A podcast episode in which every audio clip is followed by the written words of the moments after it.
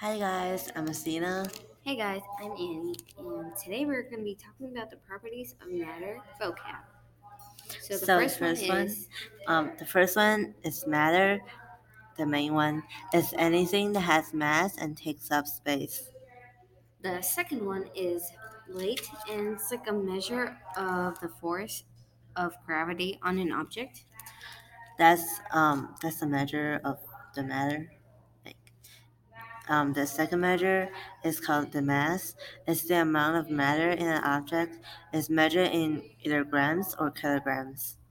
The fourth one is volume, the amount of space occupied by an object.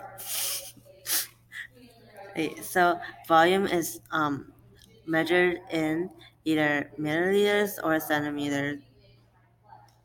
So the fifth one is density, and Also a it's- measure. It's a measure of mass of a material in a given ob- volume. And The formula is um, density equals mass divided by volume, and density is measured in either one gram per centimeter cubed or one gram per milliliter, which is water liquid. the fifth, wait, the the Six next six one, one. the next one is physical properties. It's a characteristic of a substance that can be absorbed without changing in it into another substance. Okay, and the last one is a chemical property. Um, it is a characteristic of a substance that describes its ability to change into a different substance. So we're gonna go recap all the vocabulary that we just said. So the first one was matter. The second one was weight. The third one was mass. The fourth one was volume.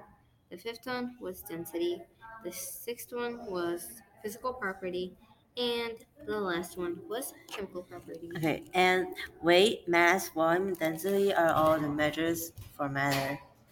Okay, that's for today. Bye. Bye.